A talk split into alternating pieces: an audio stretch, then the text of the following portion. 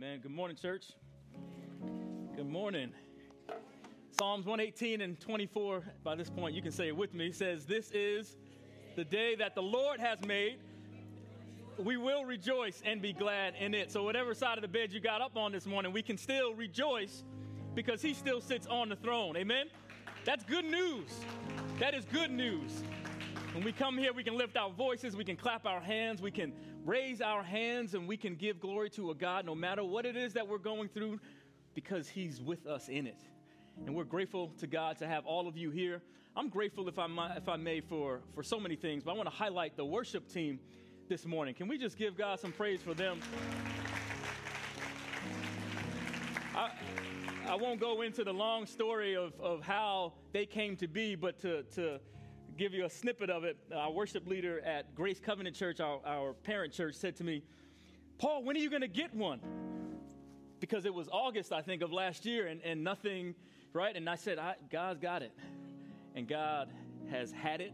He'll continue to have it. And with folks like Tyler and Chantel and Chase and the entire team, God is certainly leading us uh, in worship through them. So thank you guys. And for Michelle and the transition folks who get up in between and, and, and close out that moment with prayer collectively so we could experience that corporate moment while also in some ways being instructed about how to pray. Thank you. And for Joseph and the folks who give us a word in that short amount of time that not just takes, but says, This is why we give unto our Lord and our Savior. So I pray that you are joining me as we continue in what has already been a worship experience. Uh, for those of you live streaming, thank you for taking an hour of your time to join us today, as well as all of you sitting here. If you're new with us, or if you're not and you just forgot my name, my name is Paul, and I'm privileged to serve as pastor of this congregation where our vision is to see people reconciled to God and to each other. And by His grace, in our generation, we will see the needle move toward both of those ends. Amen. Amen. Turn with me to the book of Galatians, chapter 5. We're going to look at verses 23 through 26. If you've been with us this month, we've been going through a series entitled Spirit Filled. Kicked it off with Pastor Danelle Perkins from our Grace Covenant Parent Church, but also who is planting a church down in Myrtle Beach in a couple of months. Um, we continue the following week with the same series, and last week we took a little detour, if you will, for Father's Day and pray that you were encouraged and challenged by that message.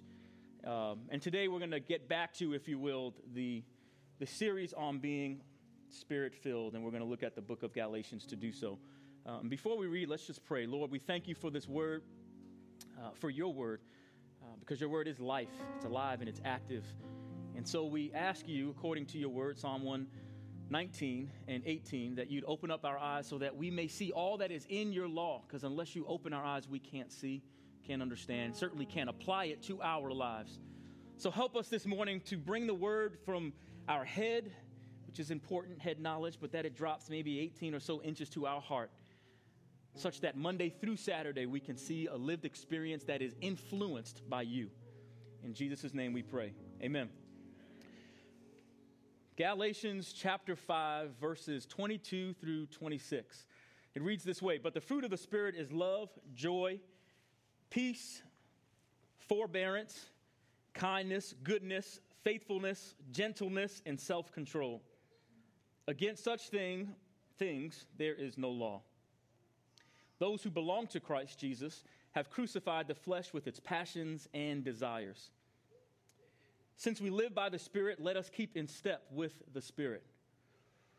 Let us not become conceited, provoking, and envying each other. Amen. The title of uh, this morning's message is Feed Forward. Feed Forward.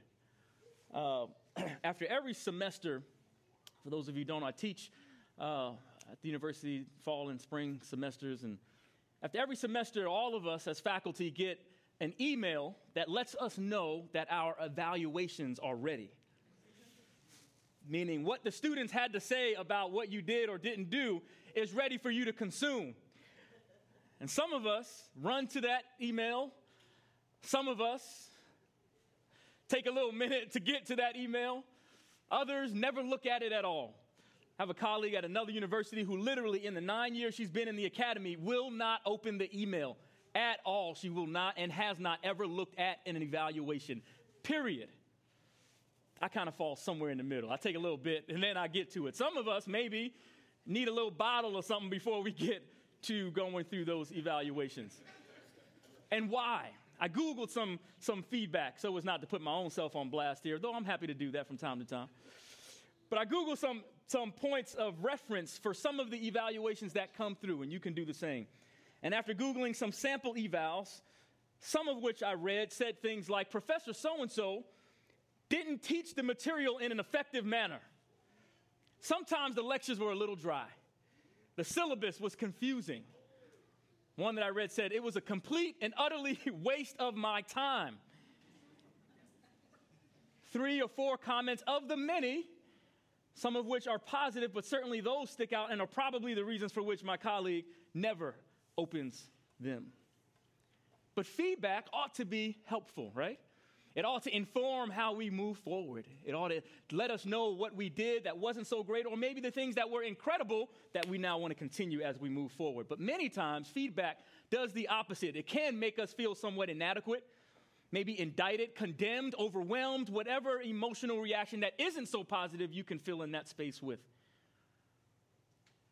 And sometimes we depending on your paradigm and where you've grown up and have experience, can feel that way about the Word of God. Maybe it's because of how it's been handled by others and presented to you.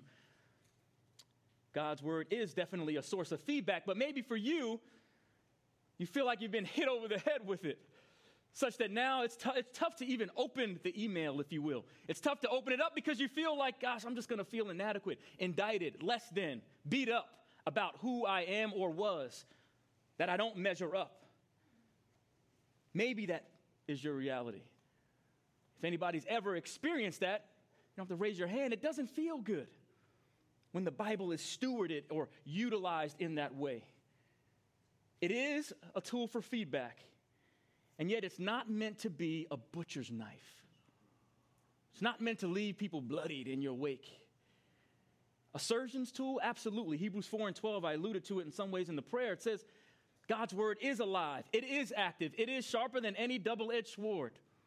It penetrates soul and spirit, joints and marrows. It, it, judges the thoughts and the actions of our heart. So it is there for us to be conformed to it and not vice versa. But it's like, as I mentioned, a surgeon's scalpel in that, like when I had my Achilles surgery, Doc didn't leave me on a table jacked up. No, I got to go back to the court. And the Bible is similar in that there's healing, there's reconciliation, there's wholeness that occurs with the kind of feedback, if you will, that it can give us. Psalm 23 says it this way The Lord is my shepherd, I shall not want. He makes me lie down in green pastures, He restores my soul. He leads me in the way or the path of righteousness for his name's sake. Yea, though I walk through the valley of the shadow of death, some versions say the darkest valley, I will fear no evil. Why? Because you are with me. Your rod and your staff, they they comfort me. Think about that. The shepherd's rod used typically for correction and the staff for guidance, both comfort. How do we steward the word of God in a way that both of those bring comfort? How might our lives reflect the kingdom of God, the word of God, in such a way that we don't leave people in our wake feeling like they've been butchered, but they feel like they've been cared for? They feel like healing has emanated from our life, ultimately from the word of God. What does that look like? What does it look like for, not, for us not to forget the two commandments that sum up, as Matthew says, the law and the prophets? That which is to love the Lord your God with all of your heart, soul, and mind, and to love your neighbor as yourself. Loving your neighbor, yes, means some correction. But as mentioned, even that correction, Galatians 6 says, even when we restore our brothers and sisters, we do so gently in a way that bridges and brings reconciliation and comfort. Feedback is great, and it ought to provoke a response out of us that helps us as we go forward. But today, or and today, I'd like to look at this text a little bit differently, perhaps, than you have read it. Certainly, when I read and studied this time, I hadn't quite seen it in this way, but I want to highlight God's mercy and His grace and His unending love for us, as Michelle prayed in her transition. Yes, his word provides feedback. But I want us to see this text today in the context of feed forward as well. That which doesn't just focus and correct our past, but that which gives guidance for us in the future. When I give feed forward in the classroom, for example, instead of rating or, or judging my students' performance on everything they've done in the past, I'm then focusing on their development in the future. And I've made the shift just recently uh, in teaching, and it's been kind of interesting to notice some of my students' disposition, both toward the material and the experience of being in the class, uh, in, uh, of the profession, if you will. And, and they better not give me any kind of evaluations like I just read, since I'm feeding forward now in terms of how they could see themselves in doing better as they do just that. And being spirit filled, that's the sermon series we've been in. It's all about bearing fruit in the future, not necessarily about or just about avoiding the, the, the sin that has plagued us in our past. That's the main point that we want to emphasize today. Some backdrop context of the book of Galatians. It is a vigorous apologetic, a defense, if you will, of the biblical truth that we are justified by Jesus Christ and not by any legalistic work that we put our hands to but by the grace and the power of Jesus Christ and the Holy Spirit are we saved and reconciled unto him. The Apostle Paul, who wrote this book and a lot of the New Testament, includes in this letter to the group or churches of Galatia a countering of what was being taught in terms of Christians needing to be circumcised in order to be accepted by God. Paul, after beginning the book in the first couple of chapters, defending his apostolic authority and going on to say, I'm not here because somebody told me, some other apostles are informing me. I'm here under the authority of God and God alone. He goes on to show them the real nature and the, the design of the Mosaic law in that it was meant to lead us and them to Jesus Christ. That checking off the boxes and, and doing all of the legalistic things weren't uh, weren't enough for justification in terms of our being declared righteous by Jesus. Chapter 5, that we're situating our text in today, continues by encouraging the Galatians to renounce their conformity to the Jewish law and to become entirely conformed to the gospel, to stand firm, Paul says, in the liberty, the freedom that we have in Jesus Christ. That isn't because the law and all of the markers of it are all bad. You and I, we all have some boundaries that we set in our lives. They're not necessarily all bad, it's just not in and through them that we are going to thrive.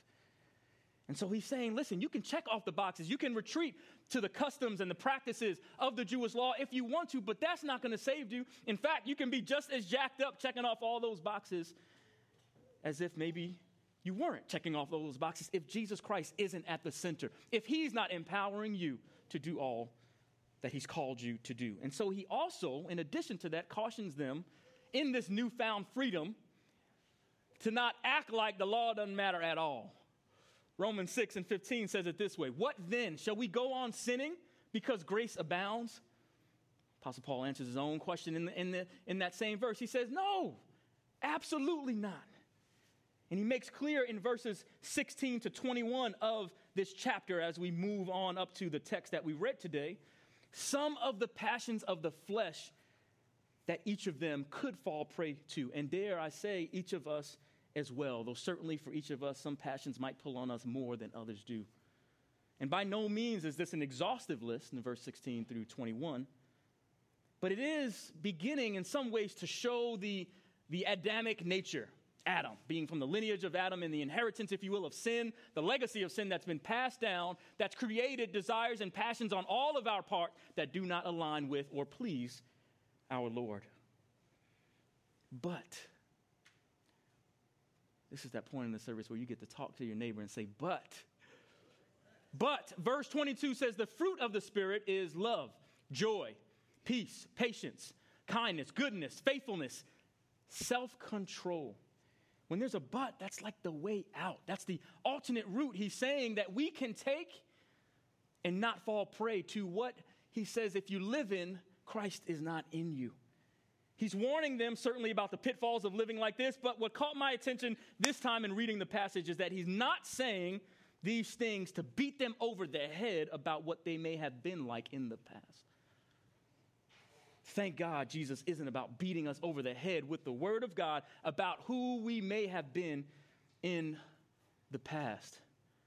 Shoot, this morning when y'all drove into church, maybe, all the couples can whisper to themselves, Amen. All the arguments that happen on the way to church. I'm like, the devil is a liar. I got to get up in here and try to worship long. I got to apologize before we even try to do that.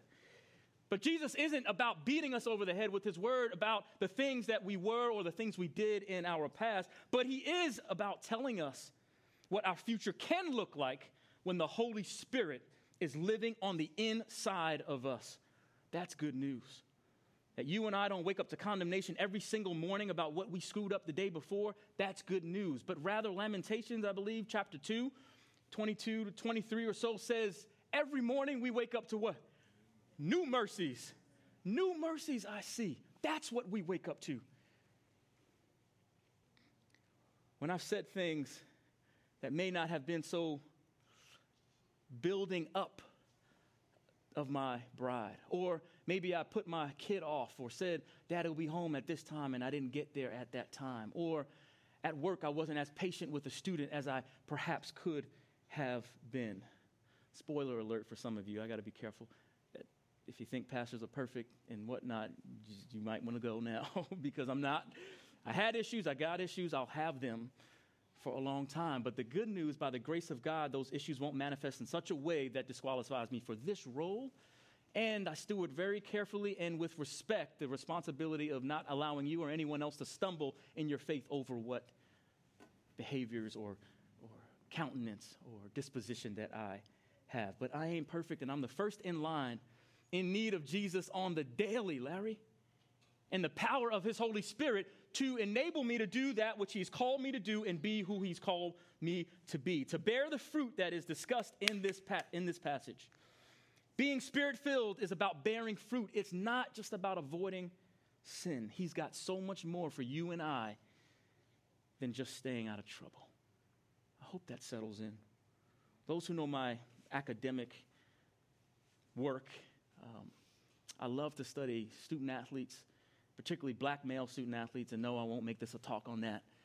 But what I thought relevant today is that of what has been fascinating to me, both in my own experience and over time, particularly at the collegiate level, and it's certainly making its way down now to the high school level, which is there are so many efforts employed to ensure that our student athletes stay out of trouble.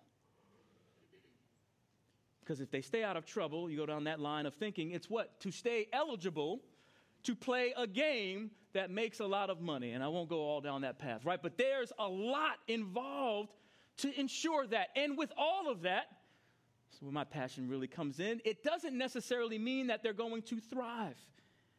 It just means they're out of trouble.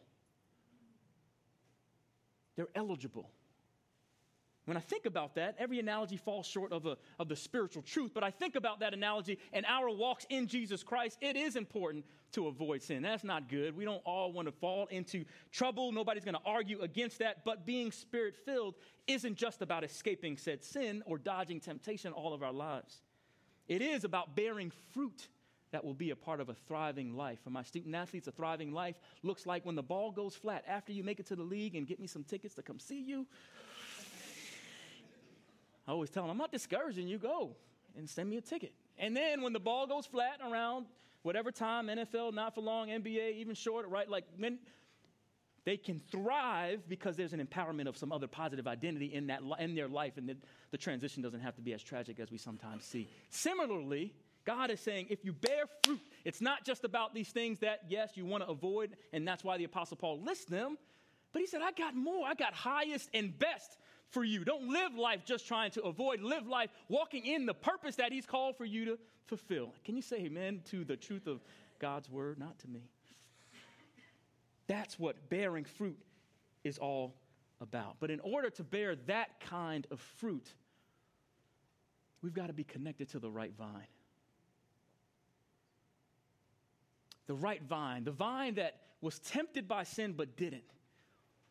The vine that died a death that he didn't have to die, but did so on our part. The kind of a vine that when people spit on him and beat him and, and, and, and, and, and chastised, put the thorn, the crown of thorns on his head and the, the plaque above his head that said King of the Jews and mocked him. The kind of vine that in the face of that said, Forgive them, they don't know what they're doing. We've got to be connected to the right vine, the one who died and then later, as predicted, hundreds of years earlier, which is something else to think about when you think of the Bible being written by 40 different writers over 1,600 years to come together in the way that it does. God, you are amazing. For that vine to then conquer death come and say, you know what? I'm going to sit at the right hand of the Father with all power in my hand. And guess what? I'm going to give it to you to steward. That vine, John 15 says, when He's the vine, we are the branches. When we are plugged into Him and Him into us, then we'll bear much fruit. But apart from Him, we can't do a thing. When we are connected to that vine by getting into the Word of God every day, not just to study to face an argument, but to get into His Word to know Him, it's a difference getting into His Word to say, God, change me, not you conform to my world. When we can do that and plug in, then we can bear some, uh, some fruit. Verse 24 about text says, We must crucify, and this is the active part that we get to participate in with a holy God upon whom rests the responsibility and capacity to do everything I just described. But He's gracious enough to say, You can come and participate too. Crucify your flesh and its passions. Live by the Spirit one of my pastoral mentors in our Every Nation family, every time I talk to him, he'll say, Paul, uh, if the enemy were to come after you, I'm bad at the accent, so I'll just stop it. If the enemy were to come after you from Nashville, what would that look like? Where would he go? I'm always like, man, I was having a good time in this conversation, getting some advice about how to do things, and then he hits me with that. But every time, believe it or not, I have an idea you know what? He'll probably come after me in this way, or infiltrate my thoughts in this way, or that way, or distract me in this way. And after that, we then proceed to pray, guarding against, but then also saying, Holy Spirit, help to fill me such that I'm not just avoiding that, but I'm thriving, I'm overflowing with what you want me to overflow with so somebody else can have something to eat off of my life. And I'm getting ahead of myself just a little bit. And I imagine you too, if I were to ask you that question, don't get scared and run from me, but I do ask that question from time to time. If the enemy were to come to your life, what would that look like? Because he comes to steal, kill, and destroy. So, what would that look like for him to come to you? And I get a myriad of answers. He'll come to me through my thoughts. He'll come to me through being busy. He'll come to me through the opposite sex and me being friendly, but it turns into something else when I'm just having a, a, a collegial lunch with a colleague. It comes to me in this way where thoughts go. You know. How might we put up boundaries such that the Holy Spirit can fill? That might mean if alcoholism, for example, runs in your family. You put up boundaries that somebody else says, oh, that's too much. You can't have any. But you know for you, you're guarding against so the Holy Spirit can fill. By the way, I have no theology against drinking. Have one and have fun. But if that's your story, if your story is that you are a little too friendly, then maybe a conversation with your spouse around boundaries of lunches with the opposite sex ought to be something you consider, lest you be distracted and the Holy Spirit can't fill you up on the inside so that you can do what He's called you to do by the fruit of the Spirit, which is love the unlovable. To have some joy in the midst of sadness, to have peace that passes all understanding, Philippians 4 and 8. To be kind to your enemies, good to them too we can pause there for a minute, but just ponder all the things the Bible says that we don't want to do. But the fruit of the Spirit brings love, joy, peace. You can be patient with that student in my case that maybe I wouldn't be patient with otherwise unless the Holy Spirit filled me. You could be controlling the fits of rage that you just want to let loose in your house. You could be gentle when you really want to be rough. When the fruit of the Spirit is being borne in our lives, it's also not just for us. It's really for the people that are around us. It's not for us to take up uh, the spiritual iPhone and just say, oh man, that looks good. That piece looked real good today. Man, I was a little patient today. Yeah, I'm proud of you. Taking kind of the spiritual selfies. Anybody tempted to do that? If so, let's go to verse 26 where it says, Don't get conceited about this. Because it's not about you in the first place. You know who it's about? It's about those Certainly, you, in terms of your drawing closer to Jesus Christ. But it's about those who in your life need to take a bite of fruit that tastes like Jesus. What's growing on us? Can somebody who has been exasperated by the church, somebody who wants nothing to do with religion, who has questions because of the experiences that they've had, look at your life and see some fruit being borne off of it that says, you know, I know what I've experienced, but something there is a little different. I want to know who produced that. Holy Spirit sound a little spooky to me, to be honest, but what I've seen in your life and how you didn't go off on that person in the meeting and how you love your spouse and parent your children, I want a little bit of that. What's growing on your life? Is it resentment? Is it bitterness? Is it anger? Is it, is it envy? What's growing and what kind of fruit are people getting to eat off of you?